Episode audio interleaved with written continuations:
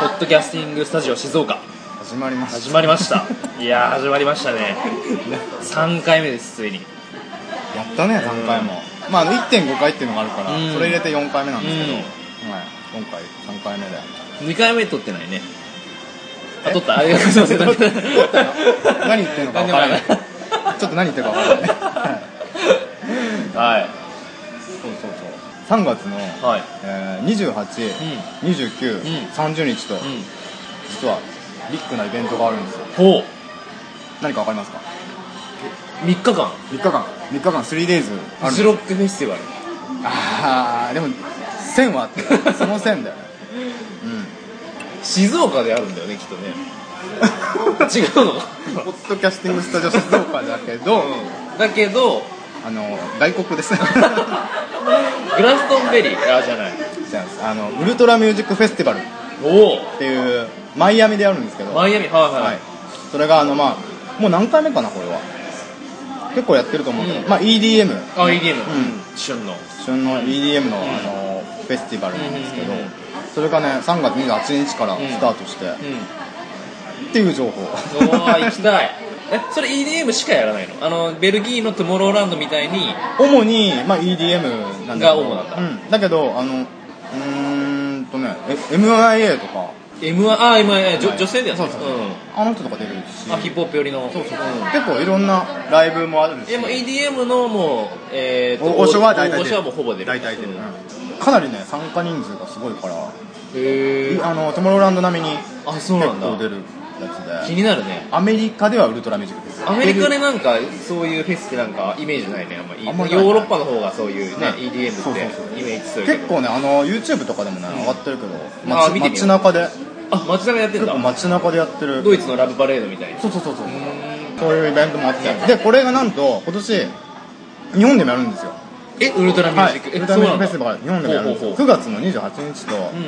うん29日、うん 2days はい 2days でで分かれてでまだちょっと公式詳細は出てないんだけど、うん一応決まってるアーティストが1人だけ決まってて誰はいハードウェルが決まってます誰ですかハードハードウェルどんな方ですかあれどんな方ですかハードウェルって超有名なはい EDM の,、はいあの DJ なんですけど、はいちょっと僕もあんまりいやでも聴けば分かる曲聴けばあはいあーあーあーってあいうーあのあのあれねってそうでもどこ出身とかそういう詳しいことはちょっと分かんないけど、アメリカだとスクリレックスとか有名じゃないああアメリカアメリカスクリレックスはそうアメリカ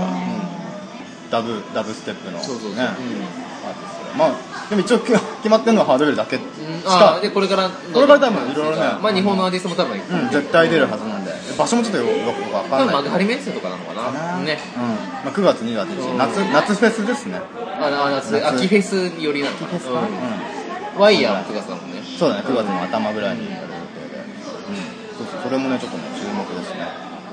うん最近え EDM は誰聞いてるで EDM は、いや俺もなんあか、んま聞かないなんかもう、いやすごい聞くんだけど、はいはいなんかもう、まあ、あるあるで、なんか昔から聞いてるのに、うん最近すごい取り上げられちゃって、うんう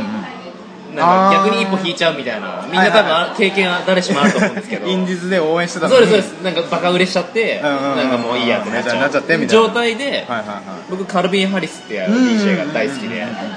もうデビュー当時からずっと聞いてて、あそうなんだもうんでもう今じゃもうね年収20億うトップですもねうトップ DJ になっちゃっクラスになってちゃってはいでも相変わらず好きなんだけどはいは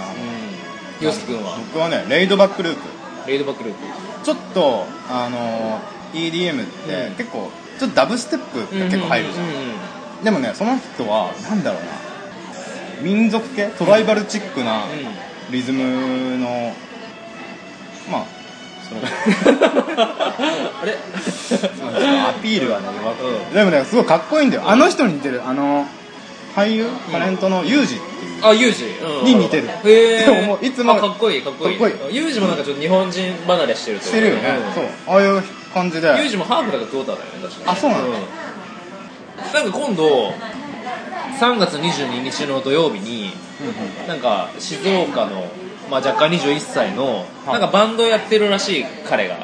て、はいはいはいでその彼の主催でなんかフィーバー・オブ・静岡っていうはフェスがあるらしくて、へーなんか静岡のライブハウスとかクラブを13箇所使ってもう朝から晩までもういろんなステージでいろんな音楽を楽しもうっていうイベントが来週やるみたいでいそれはロックあロロックバンドも出るし、はいはい DJ も出るしあもういわゆる本当にあの音楽フェスティバルへをえそうそう静岡市内でやるでな早割りとかで結構早めに買ったりするとチケットもすごい安いしチケットを1枚買えばいろんなクラブをはしごできるんですそうそうそうねそうはいはいラブラだイブからハなウんスかね同時にいろんなアーティストを見ることはできないけど、はいはいはどこでもいけると行へけるそうえ一日音楽を楽しめるそれいいよね今まで静岡になかったからないよね新しいイベントだなと思うんだけどでその主催の21歳の彼のバンドもなんかもう2回ぐらい全米ツアーをしてるらしくて全然知らないバンドなんですけど 静岡の人静岡の人らしいんうんなんかちょっと気になるよねすごいね応援したいよそううそれが、えー、と今度の土曜土曜日何日でしに、えー22日22日フィーバー・オブ・静岡ょていうかこれ放送してる時ってもうもう終わっ てる終わってる時いっぱいでも終わってるのかうんな、終わってるからね終わちょっと一旦人感想送ってくださいぜひへうんぜひぜひえ150組ぐらい出るみたいですねアーティスすトごいうんえー、行けたら行こうえースタートが12時半あ昼からやるんだ昼からでクローズがびっくりなことに、えー翌日朝5時です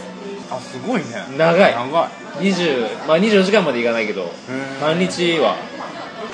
もしねあの会場で出会ったらね、ん面白いねそうなんだよリスナー なんかわかるリスナー行ったら行ったらさなん T かシャツ作るからね俺ねポッドキャスティングスタジオあ聞いてますってね行ったらすごいです ねぜひゲストに ぜひゲストにね出てい、ただいまてあ、ゲストあの出たい方はもうメールしてくださいあそうだねどなたでも出れますんでそうだねそうそうそうそう、う楽しくやりたいね楽しくあの、ねサイゼリアでご飯食べながら もっと場所考えてえーと先週僕東京行ってまして、はいえっ、と神保町って知ってる、 ありますねはいな何が有名か知ってるお笑い下本 えっとね、神保町っていうのは全然違くてあの古書店がすごいある一番古書店の本屋さん本屋さんはい本屋さんって言っても新しい本は一切売ってなくて古本古本でもなくてもう価値のある古い本っていうのかな本当になんだろうもう絶版になっててもう手に入らない本当にマニアにはたまらない発掘してみんな楽しむものとか、まあ、コレクターもそうなんだけどにでもう古くて絶版なのに状態がいいものは本当に数万円ぐらいするそれを買う人がいるんだいるいるもうそういうなんだれば若い人はあんまりいない街なんだけどあー本当におじさんとかもう骨董本当に好品きなが好き人そうなが方々がすごいいるんだけどそういう古書店がすごいをたくさん多分一番日本で一番古書店が密集してるところなのもう歩く一つの通りにもういっぱいあるの本当にうんでそこ古書店が神保町は古書店がすごい有名なんだけど、もう一個裏の顔があって、はいはカレー屋さんが150軒ぐらいあるんだよいえそんなにあうんの、ん、東京一の激戦区って言われてるカレー屋さんのあそうなでのしかも本当に全部個人でやってる喫茶店だったりチェーン店チじェゃーなンい店じゃない全部個人でやってるのよへえで、えっとね、いつからか分かんないけど最近その神保町にカレー屋さんが多いっていうことで、はいあのカレーチャンピオンシップみたいなのが毎 年てるどこのカレーが一番うまいみたいなる審査基準はちょっと分かんないよ、うん味だけかも分かんないし、はいいろんな要素があるかもしれないんだけどでそこの、えーと初代チャンピオンのお店が、うんえっとボンディっていうお店があって、はで僕はあのおぎやはぎのポッドキャストも聞いてて、うん一回あのカレーについてすごい話してる回があって、はいはい小木さんが、えーボンディで矢作さんが、えー南海キッチン南海ってとこを紹介してて、いはいはいえーこれで両方入れてきたのよおうでボンディはあの欧州欧風カレーっていう歌っててうんあのヨーロッパの方のカレーうんで、えうーんーご主人も昔ヨーロッパに修行しててそこのカレーの要素を取り入れてる人で、まあ、食べた感想はめちゃくちゃ甘い甘いんだえー俺辛口っていうかね,、えーとね中辛にしたんだけどもうフルーティーすぎてフルフルーティーなすごいフルーツがたくさん入ってるような甘さでそうすごい食べやすいへでライスとあのジーニーが入ってるようなあの、あのジーニー、ララランプンの、ねわなかるなんていうわかななんだっけかななんか名前聞いたんだけどカレーのルーを入れるやつそうねカレーのルー入れるやつで分かれてるタイプで、うんはいはいでライスの上にチーズが結構かかってるチーズがえライスの上にライスにもチーズがすでにかかってるうんもうチーズカレーっていうのもあるんだけど、チーズカレーは多分ルーの方にチーズが入ってるでももう全てのカレーのライスの上にチーズが結構入っててもうそこがボンディのスタイルへーでさらにびっくりなことにカレーが来る前にふかしたじゃがいもが2個出てくるんだよいはいバはいバターと一緒に、はいはいでセルフじゃがバターを作って食べて待ってるんだけどみんなその芋だけで結構お腹溜まってるへえお通し的なその同士がもう芋が出てるへーで俺も芋は避けてカレーを食べたけども芋なんてもうほとんど残しちゃったんだけど結構そこは、えーその芋も有名らしくてもう俺行ったのえっ、とね午後2時ぐらいなんだけど、もうすっげえな30分ぐらい待ったかなあ並んでたんだ2 3 0人ずっと並んでて、へーでもカレーだから回転はすごいいいんだけどああそうかそうかそうそうそうそうはいはいはいはいへー神保町はおすすめですねカレーでえそのもう一個の方もう一個はカツカレーを初めて日本で作ったお店で本当にそうで そこも狭い店なんだけどキッチン南海って店なんだけど、そこもそこはもうねお昼11時ぐらいに行ったらやっぱあそこも2 3 0人並んでてあでもやっぱ回転早くてすぐ入れたんだけどカツカレーやっぱうまいねあそうなんだでルーがもう黒に近いぐらい濃い黒なんか茶色であ結構辛いーあからちょっと辛い辛い結構辛い、うんでも日本人が好きそうな味のカレー、あのサラサラしてなくてまあ、中ちょっとトロトロしてるぐらいあちょっとうんへーボンディは本当に甘いもんでちょっと好みが分かれると思うけどああなるほどねキッチン南海さんはすごいうまいどっちの方が今あれなの俺は南海かなああ個人的にうんねカツカレーうんへでそこキッチン南海の方はだから定食もやっててなんかヒラメフライ定食っていうのもあってーカレーじゃヒラメフライの方はね11時半頃にもう売り切れちゃってて それみんなカツカレーか、えーとなえー、とそのヒラメフライへーヒラメフライは早く行かないともう食べれないそっちの方が人気じゃん人気あるの人気になっちゃっそうてそうそう珍しくないヒラメフライってそうだよいやね聞かないよね高級食材そうそうそうそうねへーえそのあ話戻っちゃうけどさうん本屋さんでは何か買わなかっ本屋さんはね今回は行かなかった本当行かなかにったカレー屋さん目当てに行ってたそうカレーって聞いた時にうん秋葉秋葉のイメージだった秋葉も多い秋よ葉もあるのかなカレ秋ー葉もめっちゃあるへーカレー屋さんあそうなんだまあでもそんな150もないとう思んううけどでも至る所にんカレー屋さんはへえあった気がする秋葉にうーん今はもうこんなうんうんうんでそのボンディもなんか古書店の2階にあるんだよへあの看板で本当に小さくてすごい分かりづらいんだけどで古書店入り口 が古書店を突っ切った奥にあるのお店が古書店を通らないとお店に入らないと入れないんだそうそう、へまあ、ー不思議なお店でじゃあもう本屋本もカレーのそう匂いかが染みついちゃかうもしれないへーやっぱりそこはあれなのカレーの匂いするの でなんかそのやっぱ欧全欧風だもんでなんかそんなに俺らみんなが知ってるカレーの匂いはしない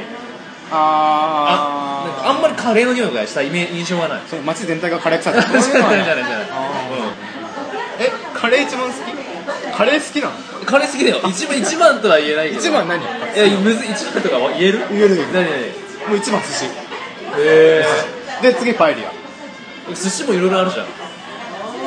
あもう全部あ全部ああ卵卵だよ卵でもすごいね酢飯が好きなのだああいいねからもう寿司ってあーもう類いはいはいはいできで2位がる2位がパエリアパエリアはい3位が3位がピラフピラフって珍しくないピラフってそれ何料理なのピラフって何料理かうね ん1位何いや考えたことないなすごいグルメだから何でも1位選べないなでもなんかほらあるじゃん傾向っていうかさ、うこういうのが好きあっていう傾のは向としてはもうサラダだね えあのね野菜がすごい好きなんですよあそうなの野菜って何でも食べてて肉より野菜ああ肉より野菜だし、あまあ、肉か魚って言ったら魚できればヘルシー寄りな別に健康に気を使ってるわけではなくてもうサラダがすごい好き純粋にサラダですへえサラダサラダ一番今まで食べた美味しいサラダ何いや難しいねあんまないよね大まあまあ創作サラダみたいなのはあるけど、うんうんうんまあ、基本的にまあドレッシングとかのさこう味に左右されるわけじゃんねああまあねうんでドレッシングでちょっと思い出したんだけど今新しいドレッシングではい粉ドレっていうの知ってる粉のドレッシングふりかけみたいなもので今まだあの全国は販売されてないんだけど東京とか今一部の地域でお試しで販売されてるみたいでえでそれで結構ヒットしたらまた全国に展開さどれこるかなキューピーあどこかな多分キューピーとかメジャーなとこだと思うもうなんかその一般的なドレッシングの食感というかもう液状のものっていう概念から、まあ、脱却するために新しい視点でドレッシングを再構築しようっていうへーでもなんかほらサラダにさクルトンとか入ってるとちょっと食感あが分かる分ねかる、いいよねそういうもんなのそうかそういうな、感じねうん、一回食べてみたいよねへージュジュレとかは一回食べてみたいジュレみたいなジュレポン酢ジュレとか分かんないああはいはいはいうんあったねだんだん固形化してってるなっていうそういうもんなんだああそうかサラサラなものはちょっとドロドロそうそうそうで最後はもうそうそうそうそう究極はじゃあなんだろうこんなんかここんなんでじゃあわかんないけど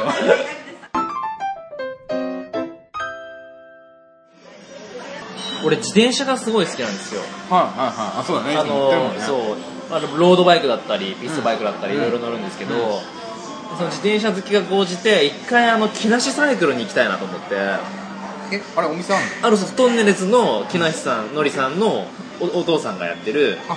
自転車屋さんが東京の世田谷にあるんだよあそうなんあの所さんの世田谷ベースの結構ある近くにえー、あれの近く木梨サイクルっていう本当にチャリアがあって、まあへー、静岡の方はこの例えよくわかると思うんだけどあの多めな自転車みたいな本当になんかザ自転車屋さんみたいなへー自転車屋さんがあって、うんでこの間木梨サイクルに行ってきて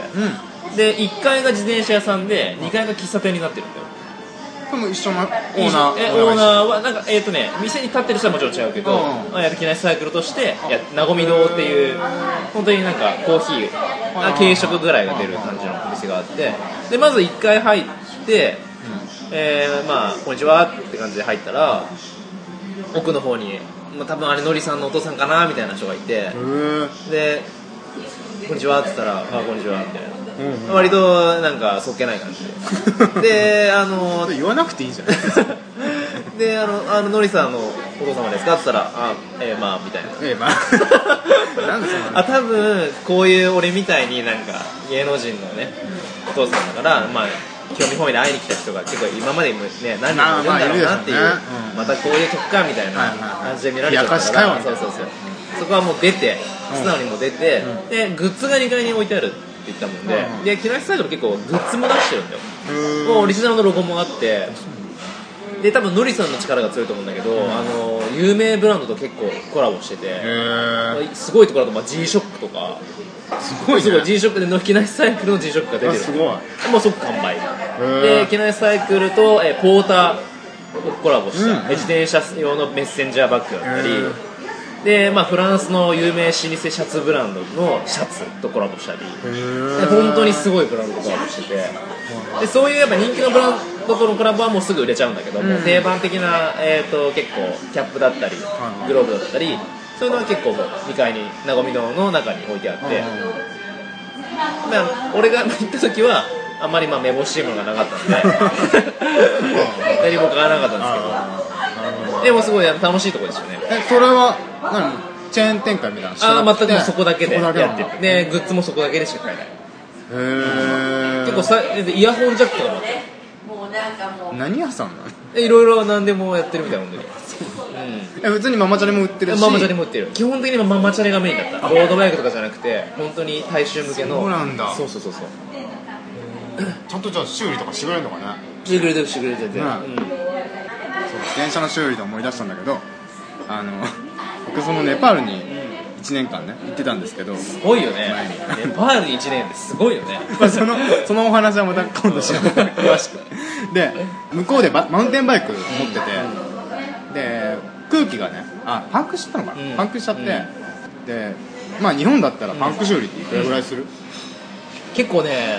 俺がよく行くところだと500円でやってくれるんだけど、これ安いちょっとボルところは2000円ぐらい上がる そんな差がある差が結構あるもう天使のさ本当差し加に全減然違う全然違う そんな違うんだうん そうでそれででまあどうしようと思って途中でね走ってる途中でパンクしちゃったから、えどうしようっつってでたまたまあったなんかもうめっちゃくちゃ狭いどれぐらいだ4畳ぐらいし かないなんかシャッターもないああったかな、もうなんか本当にえ自転車屋さんなの自転車屋さんじゃない修理屋さん修だ理よ何を修理してるの何自でも転修理屋さん車ってか主にこう機械車関係輪の車輪あ車輪っ 車輪ていうか車輪修理屋さんなそのうなんかこうタイヤタイヤがあるものいははい修理しますみたいなのあってでそれで何屋なんだろうねわかんで子供がいたのねう子供がお店やっててお店話しててこれごめんちょっとパンク修理できるって言ってできるよって言うからやってもらってすごいな手際が良くてはいパパパってやってくれてあすごいなと思ってもうほんと小学校高学年ぐらいの子がねやってくれたんだけどでいくらかなと思って向こうってあのもう値段が決まってるみたいあなもう知ーってる人は知ってるかうんうんらうん聞くなんてもうおかしいんだあよそうだねそういう感じで聞いたら絶対来られちゃうからあでだから自分的には大体これぐらいかなっつって50円出してみようと思ってあ50円うんうん日と出本して円で50円そうそう、んまあ50ルピーなんですけど、うんうん50ネパールルピーなんですけど、出したらえ50ももらえるのみたいな感じの 顔しててえ多かったかなみたいな感じでいいよみたいな感じですごい満面のあ笑げちみでゃったんだうお釣りは要求しないんまあまあチップみたいなもんであなるほどとりあえずあげようと思って、もしかしたらすごい大金あげたかもしれでそう言ったまあそれ終わってよかったんだけどで帰って聞いたのいやねパンク修理してもらって50円払ったんだけどっつって言ったらああそれはボラれてるねっつってもう20円いかないんじゃないないかああはいはい倍取られてなるそうっんて言っててあそうなんだらしいなまあ日本で考えたらさ20も50もあんま変わんないけど向こうにいるとうわそれは大きいわっていう ボラれた なるほど感覚はいはいはいそうでも面白かったですあ面白いねうん面白い体験だねそれはね でも本当にね向こうの人何でもこうう大切に使うから何でもパパパってこう直したりなんなんとかしようってうんしてくれる、うん困ってたらす ごいすぐ助けてくれるしそうなかなかね DIY 精神豊 富な国だねそう国だからえっとまあチャリつながりだと、えっと、静岡ママチャリライドっていうあうん清水ママチャリライドが清水でやそう清水で、えーとまあ、いろんなツーリングイベントをやってて、いはいはい僕昔スタッフやってたんですけど、ううーん結構一回静岡新聞なんかにも載ったりあして、えーとそれは何レースあレースじゃないツーツーリングみんなでいろねそうあえー、と毎回4 5 0人ぐらい集まって、うん大体清水駅集合して、うんそこからまあ20キロコースとか40キロコースとか、はいまあなな大体いつも2コースぐらいなんだけど、2コースに分かれて、まあ、沼津行ったり、えー、と興津行ったり、はえー、と久能街道の方行ったりーでその土地にまつわる、えー、と話とか歴歴史を紹介したり、美味しいもの食べたりあこんなお店とかこんな景色があったんだとか地元の人でも知らないようなところに行ったり、いえーママチャリでマ行くマチャママチャリライドっていう名前だけど何でもい いむしろママチャリの方が少ないそこはさママチャリにしようよでなんかその俺もそう思ったんだけ気ど軽にさ気軽に行ってるよっていう感覚のあれにしたいなんかね一回その新聞の記事見てあの母親父親の娘、はい息子の4人家族参加してくれてたんですよはいはいはいでママチャリで4人で来たら「えみんなロード乗ってんの?」みたい な「やべやべやべ」みたいなここはさちょっとそれはそういう感じなんだけど、でも本当に何でもいいんで、もう全然早く行こうとかそういうレースじゃないんで、オートマティックじゃなかったら OK なの OK です。全然 OK です。 エンジンついてなかったら OK 全然全然 OK です。ああなるほど、え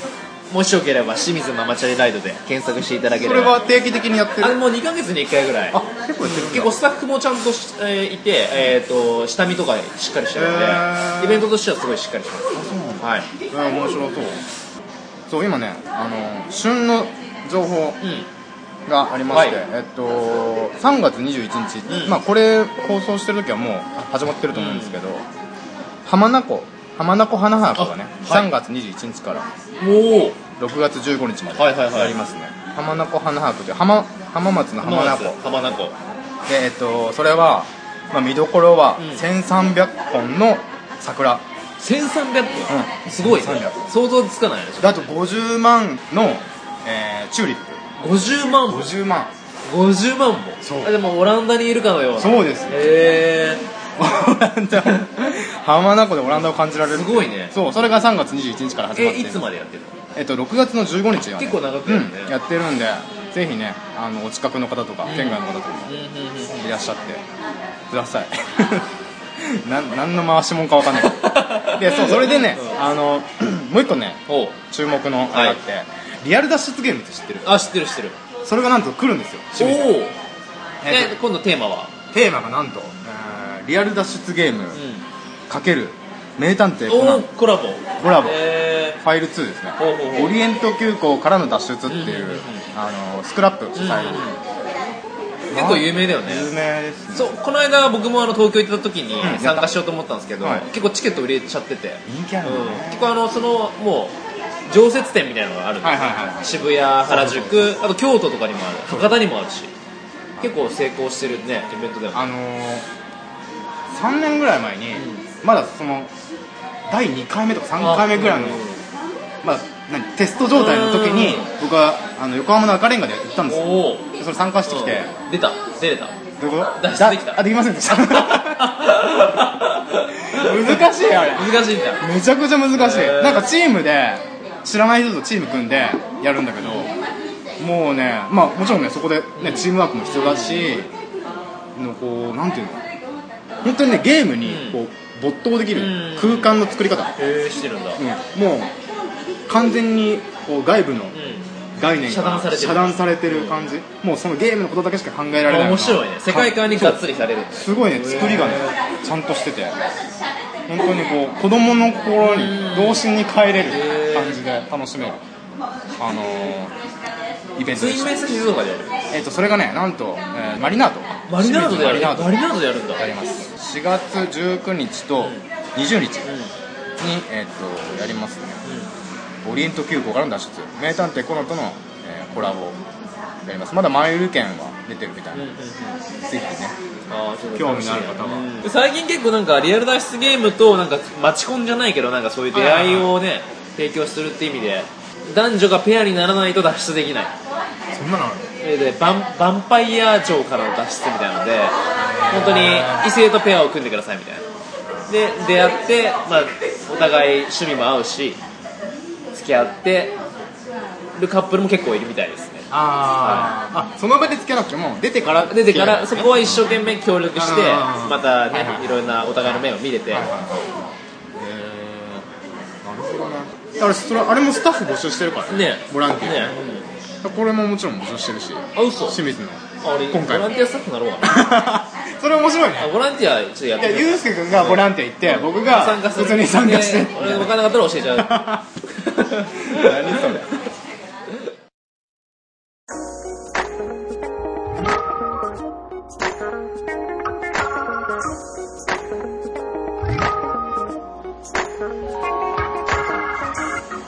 えーこの番組では、えー皆さんからのお便り、えー応援のメール、えーなどなど何でもいいので、えー募集します。